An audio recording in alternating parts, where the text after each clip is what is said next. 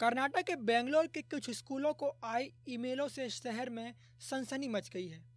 शहर के कई निजी स्कूलों को सुबह ग्यारह बजकर नौ मिनट पर ईमेल के ज़रिए बम की धमकी मिली है। बता दें कि इन ईमेल्स के बाद लोगों के बीच दहशत फैल गई है।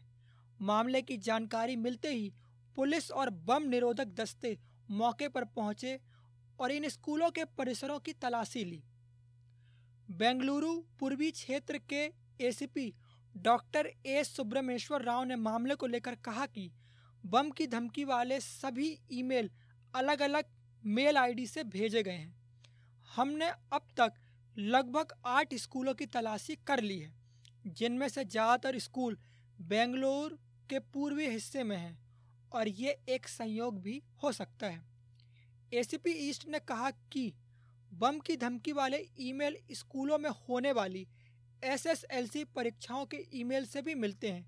इससे पहले भी हमारे पास परीक्षा के दौरान इस तरह के फर्जी कॉल आए हैं। माता पिता और छात्रों को घबराने की ज़रूरत नहीं है। पुलिस ने स्थिति को नियंत्रण में कर लिया है।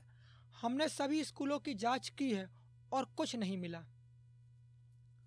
उन्होंने आगे ये भी कहा कि प्रथम दृष्टया ये एक फर्जी मेल प्रतीत होता है।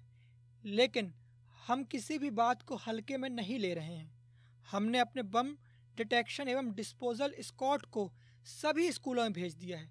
वे जल्द ही अपना काम पूरा कर लेंगे। ईमेल आईडी के स्रोत को खोजने के लिए दो टीमें काम कर रही हैं।